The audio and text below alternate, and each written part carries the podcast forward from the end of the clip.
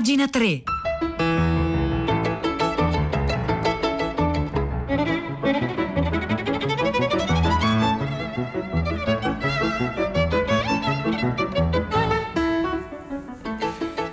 Buongiorno, un saluto da Nicola La Gioia, benvenuti a pagina 3, la cultura nei quotidiani, nelle riviste e nel web, 9 2 minuti 13 secondi di giovedì 3 dicembre. Noi oggi cominciamo parlando di un autore, di uno scrittore che insomma è stato per moltissimi anni un punto di riferimento e però uno scrittore di cui da un po' di tempo non si parla molto. Si tratta di Pier Vittorio Tondelli e il pretesto è i 40 anni da altri libertini, che fu il libro d'esordio di Tondelli e fu, diventò anche un caso eh, letterario. Ne scrive per esempio Valerio Renzi su Minima et Morali, è passato quasi inosservato, dice l'anniversario dell'uscita quarantennale di altri libertini, arrivato per la prima volta appunto in libreria nel 1980. Quasi nulla possiamo leggere sulle pagine culturali di questi giorni per fare il punto, dice, su un libro che non è soltanto stato eh, importante eh, perché eh, rappresentò un caso editoriale giudiziario con un sequestro ordinato dal giudice per oltraggio alla pubblica morale, ma perché proprio volto pagina a livello di immaginario rispetto a quella che era considerata la cosiddetta letteratura generazionale, anche dal punto di vista linguistico. Per esempio l'impasto della lingua di altri libertini fra dialetto della bassa padana e slang giovanile ha una potenza che tuttora rimane inalterata per il eh, lettore eh, di oggi e anche il tipo, eh, il tipo di, mh, mm, di personaggi, eh, ragazzi e ragazze nomadi, precari che trovano eh, le proprie radici e la propria famiglia nei legami affettivi che con fatica vanno cercando con i loro coetanei, erano in un certo senso una specie nuova, diciamo così, censita dalla eh, letteratura. Per trovare una, um, un profilo molto bello, davvero a tratti toccante ma anche eh, insomma eh, molto penetrante dal punto di vista del, del, modo in cui riesce a leggere di Pier Vittorio Tondelli sempre in rete. C'è un, un, un, pezzo risalente a qualche tempo fa ma a questo punto vale la pena ripescarlo di Giacomo Papi sul post che fa proprio eh, i conti con Tondelli a distanza eh, di tanti anni eh, dal, da quel 1980 eh, Pier Vittorio Tondelli morì il 16 dicembre del 91 a Correggio il paese dove era nato il 14 settembre del 1955 1945, 36 anni prima. Pier Vittorio Tondelli morì ufficialmente di polmonite bilaterale, come Michel Foucault era morto di setticemia del sistema nervoso, morì di AIDS. Eh, Pier Vittorio Tondelli, altri libertini, trasformò Tondelli in uno scrittore simbolo anche della letteratura omosessuale. Eh, certamente Tondelli fu molto di più, ma la sua figura appartiene anche alla storia, della galler- eh, alla storia e alla galleria dei grandi scrittori omosessuali del Novecento italiano. Se Testori, Arbasino e Pasolini avessero potuto concepire un figlio, forse sarebbe stato proprio Pier Vittorio Tondelli, perché, scrive, spiega Giacomo Papi sul post, con Testori Tondelli condivideva il cattolicesimo e il senso di colpa. Di Arbasino aveva la mondanità e la curiosità per quello che si muoveva nel suo presente, in qualche modo anche l'allegria dello sguardo, mentre da Pasolini magari non ereditò la rabbia nostalgica, ma aveva la lucidità e la volontà di capire. L'esibita reticenza nei confronti, continua Giacomo Papi sul post raccontando Pier Vittorio Tondelli, la reticenza nei confronti della propria omosessualità è soltanto la prima e la più storicamente collocabile delle ambivalenze di Tondelli. Era un intellettuale, ma scriveva di feste. Era di sinistra, ma non era ideologico. Era cattolico, ma scriveva di sesso e droga. Capì per primo che la capitale morale degli anni Ottanta era la provincia italiana, ma fu anche fra i primi a vivere la globalizzazione o almeno l'Europa spostandosi di continuo fra Milano, Londra, Bologna, Firenze poi Amsterdam e soprattutto Berlino che da quel punto di vista fu eh, per tutti gli anni 70 e gli anni 80 un punto di, di riferimento anche insomma, per, tutta, per tutti i giovani intellettuali alternativi può essere considerato il primo scrittore italiano contemporaneo, continua eh, Giacomo Papi sul post, perché Tondelli appartiene eh, al Novecento anche nell'etichetta di postmoderno. Del resto un weekend postmoderno eh, si intitolava un libro che uscì nel 90, cioè poco prima della sua morte, eh, e che raccontava proprio le sue peregrinazioni in giro per tutta l'Italia e per tutta l'Europa eh, e, soprattutto la vita come arte dell'incontro, nei concerti, nei reading, eh, nei, nei festival e così via. E poi ancora ehm, cominciò a leggere da ragazzino alla biblioteca di Correggio, ecco le, l'importanza delle, delle biblioteche, frequentò il liceo classico, militò in associazioni cattoliche, poi si iscrisse al DAMS a Bologna, che in quel, che in quel periodo insomma, era eh, la capitale della musica elettronica, del rock demenziale degli Schiantos, nonché appunto anche del fumetto, la nascita delle, di quelle che poi avremmo chiamato eh, graphic novel. E poi nel 79 Tondelli mandò a Feltrinelli il manoscritto di Altri Libertini, fu un successo enorme, 100.000 copie, trasformò Tondelli nel simbolo di una nuova generazione eh, di scrittori. Fu uno dei primi intellettuali a tentare di raccontare e descrivere il presente non da una prospettiva distaccata, ma vivendoci dentro, mettendoci dentro le mani e il corpo, facendosi lui stesso presente senza tuttavia cederci. E soprattutto, appunto, Tondelli fu anche il primo e forse l'unico scrittore degli anni Ottanta a scrivere, vivere e pensare come se il muro di Berlino fosse già caduto, cioè a essersi lasciato alle spalle le ideologie del Novecento prima che si consumassero del tutto per provare a guardare il futuro. Ed effettivamente rileggendo un weekend postmoderno che appunto fa il paio con altri libertini perché eh, il primo eh, cioè, in ordine cronologico altri libertini eh, sono racconti eh, tutti quanti uniti. C'è stata di narrativa un weekend postmoderno invece è lo scrittore prestato al, al reportage alla cronaca davvero come avrebbe fatto come aveva fatto eh, Arbasino in altri contesti e con un'altra lingua ma con la stessa appunto eh, curiosità. Insomma tutto questo ci restituisce eh, Pier Vittorio Tondelli a 40 anni da altri libertini. Ecco trovate questo pezzo ne abbiamo segnalati due di Valerio Renzi su Minima et Moralia e di Giacomo Paolo Papi sul post.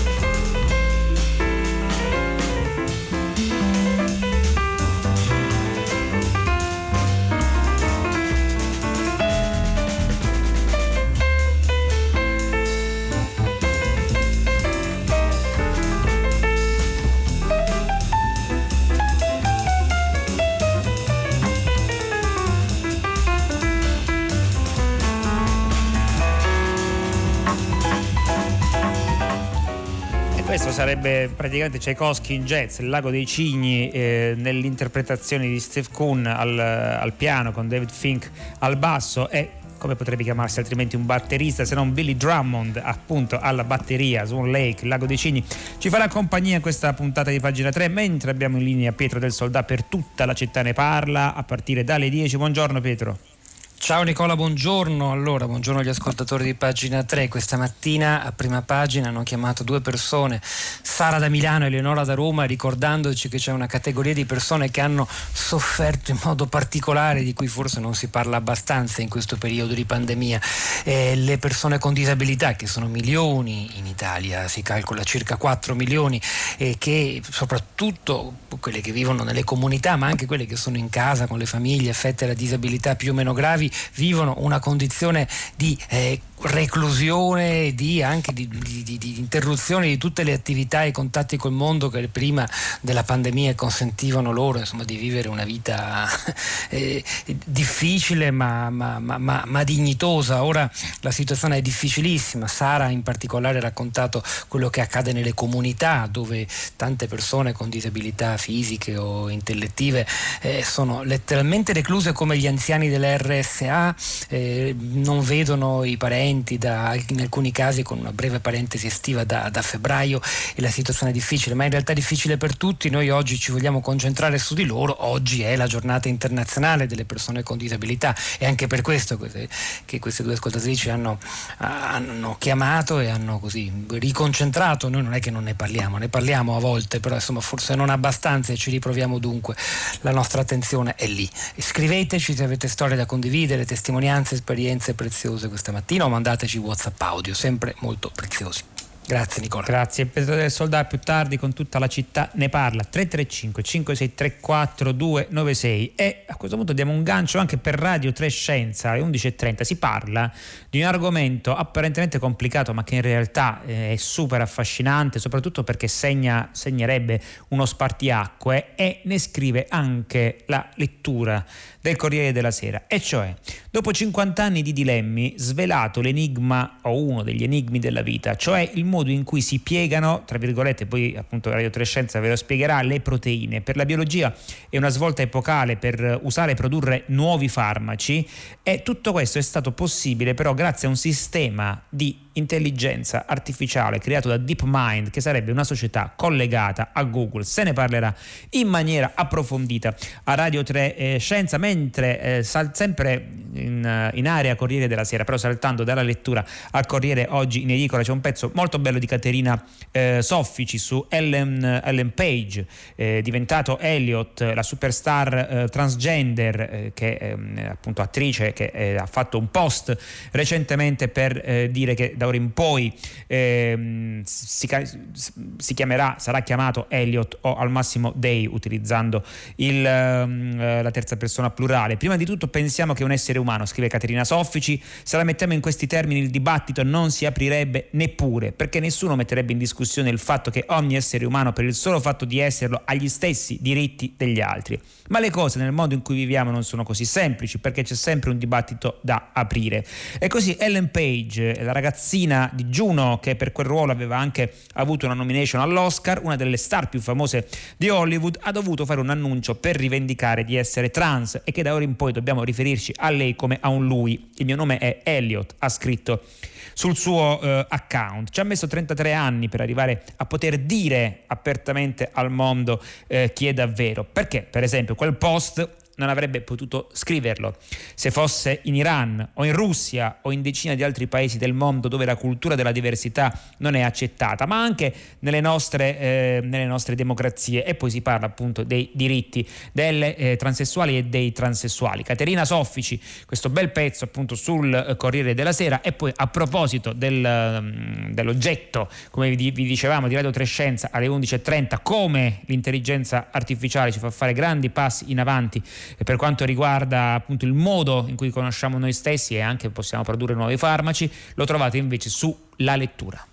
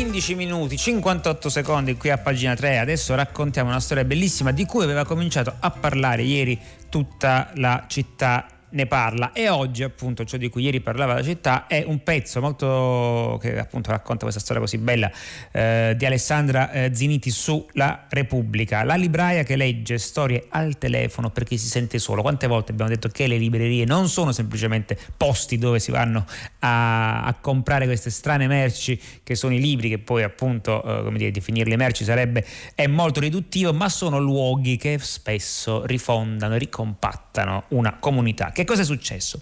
La voce di, San, di Samantha, romanese al telefono e suadente nella lettura scandita delle pagine del piccolo principe. Dall'altro lato della cornetta la mente dell'anziana signora che ascolta e vola con la fantasia.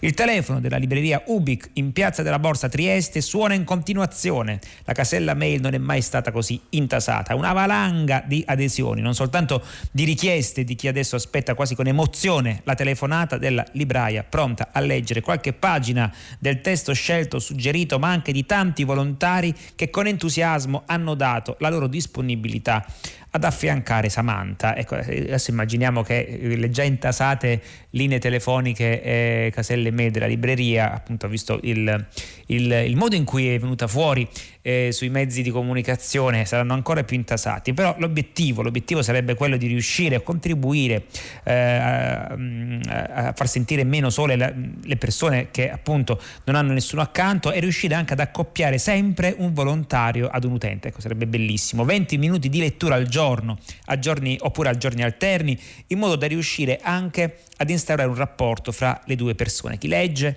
e chi ascolta. La UBIC a Trieste, dicono appunto i responsabili, aperta dal 2013 e non è un negozio, siamo una famiglia. Condividiamo una visione della libreria come presidio socioculturale in questa città.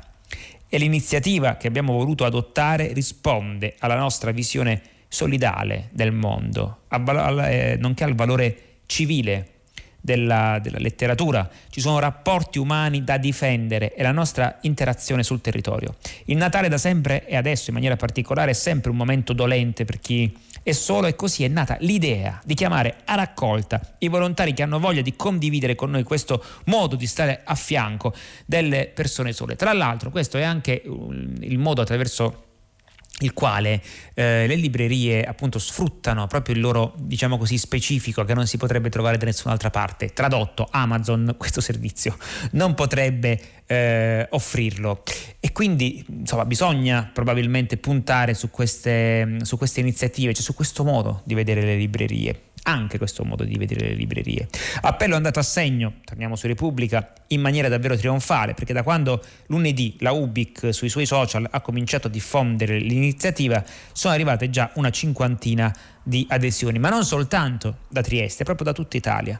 Persone di ogni età, di ogni tipo, chi è solito lavorare con gli anziani, eh, ma anche appunto i volontari che mh, mm, si sono detti disposti a leggere, ma anche tanti ragazzi, anche disoccupati, anche, pi, anche chi è appena guarito eh, dal Covid. Siamo stati travolti, raccolta, eh, racconta Samantha. La nostra iniziativa era rivolta al territorio, ma abbiamo ricevuto chiamate e mail da tutta Italia, da Trento, la Sardegna, dalle Marche all'Umbria, con storie davvero commoventi. Mi ha colpito in particolare un signore che ha scritto, un volontario, no? che ha scritto io do la mia disponibilità per la domenica.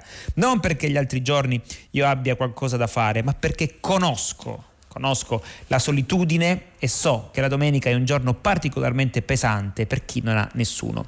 Iniziativa totalmente gratuita. La libreria mette a disposizione i volumi e per chi vuole appunto anche la, anche la linea telefonica, sette giorni su sette. Stiamo eh, contattando anche assistenti sociali, parrocchie, residenze per anziani per far conoscere la nostra disponibilità e contiamo molto sul passaparola noi siamo felici di darvi una mano. E, e niente, poi insomma continua, questa è un'iniziativa bellissima che magari sarà anche, ecco, sarebbe bello, sarebbe bello se fossero contagiose e probabilmente appunto iniziative come queste eh, lo sono. Comunque il pezzo per andare un po' a rileggervi per bene tutto quanto e capire che cosa sta facendo questa libreria di Trieste, dicevo il pezzo a firma di Alessandra Ziniti, lo trovate oggi su La Repubblica.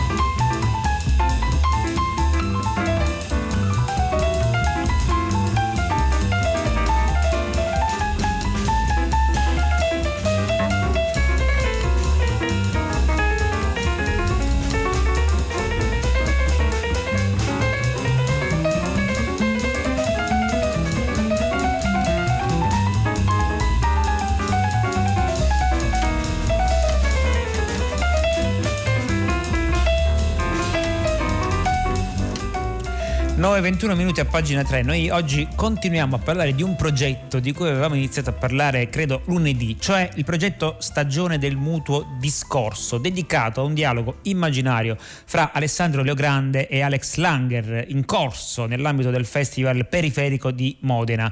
Allora, c'è anche eh, cioè, di che cosa è composto questo progetto. Innanzitutto di una campagna di affissioni urbane, sono molto belle, con manifesti realizzati da Gianluca Costantini che ritraggono Langer e Leogrande insieme. E poi poi un sito web temporaneo, quindi andatelo a visitare finché potete, credo che sia eh, fino al 5 eh, di eh, dicembre, che ovviamente noi linkiamo sul nostro, sul nostro sito di pagina 3, sul quale sito temporaneo ogni giorno viene caricato un discorso di Leo Grande e uno di Langer, che proprio dialogano in in parallelo, in, in verticale, l'uno con, eh, con, l'altro. Sì, fino al 5 dicembre, ve lo confermo, sostenuto da associazioni anche come Amnesty International. Noi avevamo cominciato con un, un pezzo molto bello eh, qualche giorno fa di eh, Alex Langer, eh, in cui lui ricordava quando andò da giovane a trovare eh, Don Lorenzo Milani, mentre Alessandro Leogrande, che si è occupato eh, di migranti, di capolarato, eh, di, mm, eh, dei rapporti fra l'Italia e l'Albania, insomma ha girato eh, davvero nel Mediterraneo, una grande anima del Mediterraneo, Alessandro Leogrande, però era appassionato anche di calcio e però la corda civile di Alessandro Lo Grande faceva sì che la sua passione per il calcio si sentisse anche molto tradita da quello, da, da, da quello che vedeva intorno. E allora a un certo punto curò un'antologia che si intitolava Il pallone tondo e il, il, questo progetto che abbiamo parlato, il progetto Stagione del Mutuo Discorso, ne eh, riproduce eh, la prefazione, che è una prefazione a rileggerla veramente molto dura nei confronti del calcio. Oggigiorno il calcio è un sistema chiuso con le sue regole, i suoi diktat, i suoi divieti, le sue menzogne, la sua ideologia. È un sistema che ha fatto dei mediatori che stabiliscono i rapporti fra i suoi sottosistemi, i signorotti che promulgano le regole del gioco ed estromettono chi non vi sottostà. Questo sistema dorato, ma dai piedi d'argilla, fondato su una bolla economica, mediatica, politica e morale, è il regime del pallone. Una prigione in cui sono rinchiusi anche i suoi principali attori, i giocatori, i presidenti, i giornalisti e anche i tifosi. Ma poiché il calcio si estende a tutta la società, in un rovesciamento in cui il gioco spesso si sostituisce al tutto, nella prigione ci siamo finiti tutti. Il regno del pallone, continuava Alessandro Leogrande, appare immune agli attacchi esterni. Questi sembrano scivolargli addosso senza intaccarlo. E abbiamo visto qualcosa del genere. Ecco, vedete come le parole di Alessandro Leogrande poi risuonano nel presente, anche se sono di qualche anno fa. L'abbiamo visto questa cosa qui, no? gli attacchi e anche le implorazioni del presente. Quanto tempo ci è voluto durante la pandemia per convincere il mondo del pallone che gli stadi dovevano essere per esempio eh, deserti o a fermare il campionato? Ecco, ricordate ai tempi della prima ondata, ecco, è una sfera perfetta, tonda, sgusciante, eppure i segni della crisi sono nascosti a fatica, scriveva Alessandro Logrande. Questo libro appunto è un viaggio composito ed eterogeneo nel calcio italiano agli inizi del XXI secolo e quindi quello che fotografa è, è chiaramente una una crisi. Eh, sono pochissimi, eh, solo pochissimi si sono rifiutati di essere ridotti alla funzione di manovalanza passiva, per quanto appunto sia una eh, manovalanza dorata e ricoperta di soldi. E poi dice ci sono pochi, pochissimi casi eh, in cui eh, operatori eh, o anche allenatori interpretano il loro ruolo anche come un ruolo pedagogico, hanno in fondo a che fare con dei ragazzi che si stanno formando per quanto siano delle, delle superstar. E il compito educativo dovrebbe far parte insomma del eh, de- dell'allenare anche, solo che ehm, il mondo del pallone fa di tutto per estrometterlo e appunto e rimpiazzarlo con un cinismo mostruoso. Comunque questo pezzo, il pallone tondo di Alessandro eh, Leogrande, lo trovate su questo sito mutodiscorso.wixsite.com che però eh, trovate linkato anche a, a pagina 3. Vi ricordo progetto stagione del mutuo discorso dedicato a un dialogo immaginario fra Alessandro Leogrande e Alex Langer.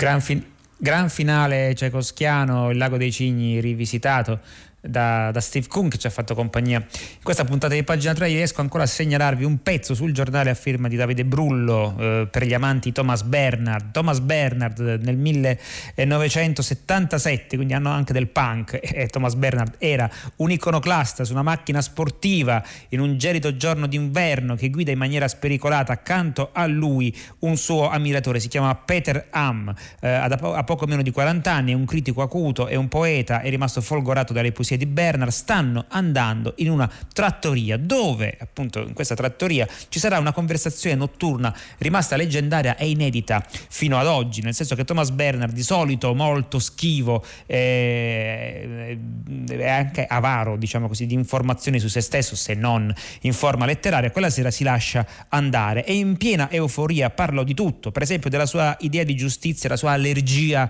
ai tribunali, i tribunali non conoscono ostacoli, quando un uomo arriva in tribunale tribunale, per tutto il tempo che vi rimane, il tribunale prova un piacere enorme ad annichilire quell'uomo o la sua personalità. E poi ancora, per esempio, il teatro, eh, quello che dovrebbe, secondo Thomas Bernard, che era anche un grande drammaturgo, accadere a teatro. L'ideale sarebbe che invece di far calare il sipario, fosse possibile strappare via tutto ciò che si vede come una tela da cornice, buttarlo via e farlo sparire dalla vista. Ma una tale freddezza e una tale brutalità non sono possibili perché non si possono strappare e buttare via le persone che interpretano quei pezzi di carne. Ora, eh, all'epoca, quando eh, poi il, eh, questo suo ammiratore e critico, nonché poeta Peter Ham, mandò la sbobinatura di Thomas Bernard perché fosse pubblicato eh, questa conversazione, Thomas Bernard negò l'autorizzazione. Adesso, però grazie a portatori d'acqua il, quel dialogo è reso finalmente eh, disponibile e tradotto ed è molto interessante. Davide Brullo sul giornale. Tempo di passare il microfono a primo movimento. Arturo Stalteri, io vi ringrazio per l'ascolto, come vi ringraziano Mauro Tonini in console, Piero Pugliese in regia, Marzia Coronati in redazione, Maria Chiara Beranec, curatrice del programma. L'appuntamento con pagina 3 per domani alle 9. Un saluto da Nicola La Gioia.